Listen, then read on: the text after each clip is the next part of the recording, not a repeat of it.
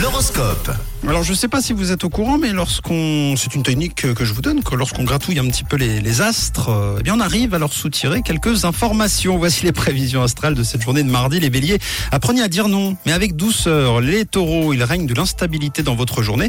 Vous êtes sur tous les fronts de votre carrière à vos amours. euh, Vous manquez de temps partout. Les Gémeaux, vous aurez beaucoup de mal à garder votre calme. Vous risquez de parler trop vite.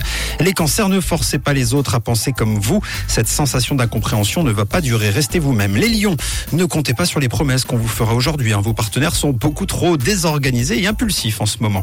Les Vierges, ne vous occupez pas des autres ou de leur travail. Ça va vous retomber dessus. Contentez-vous d'effectuer vos tâches.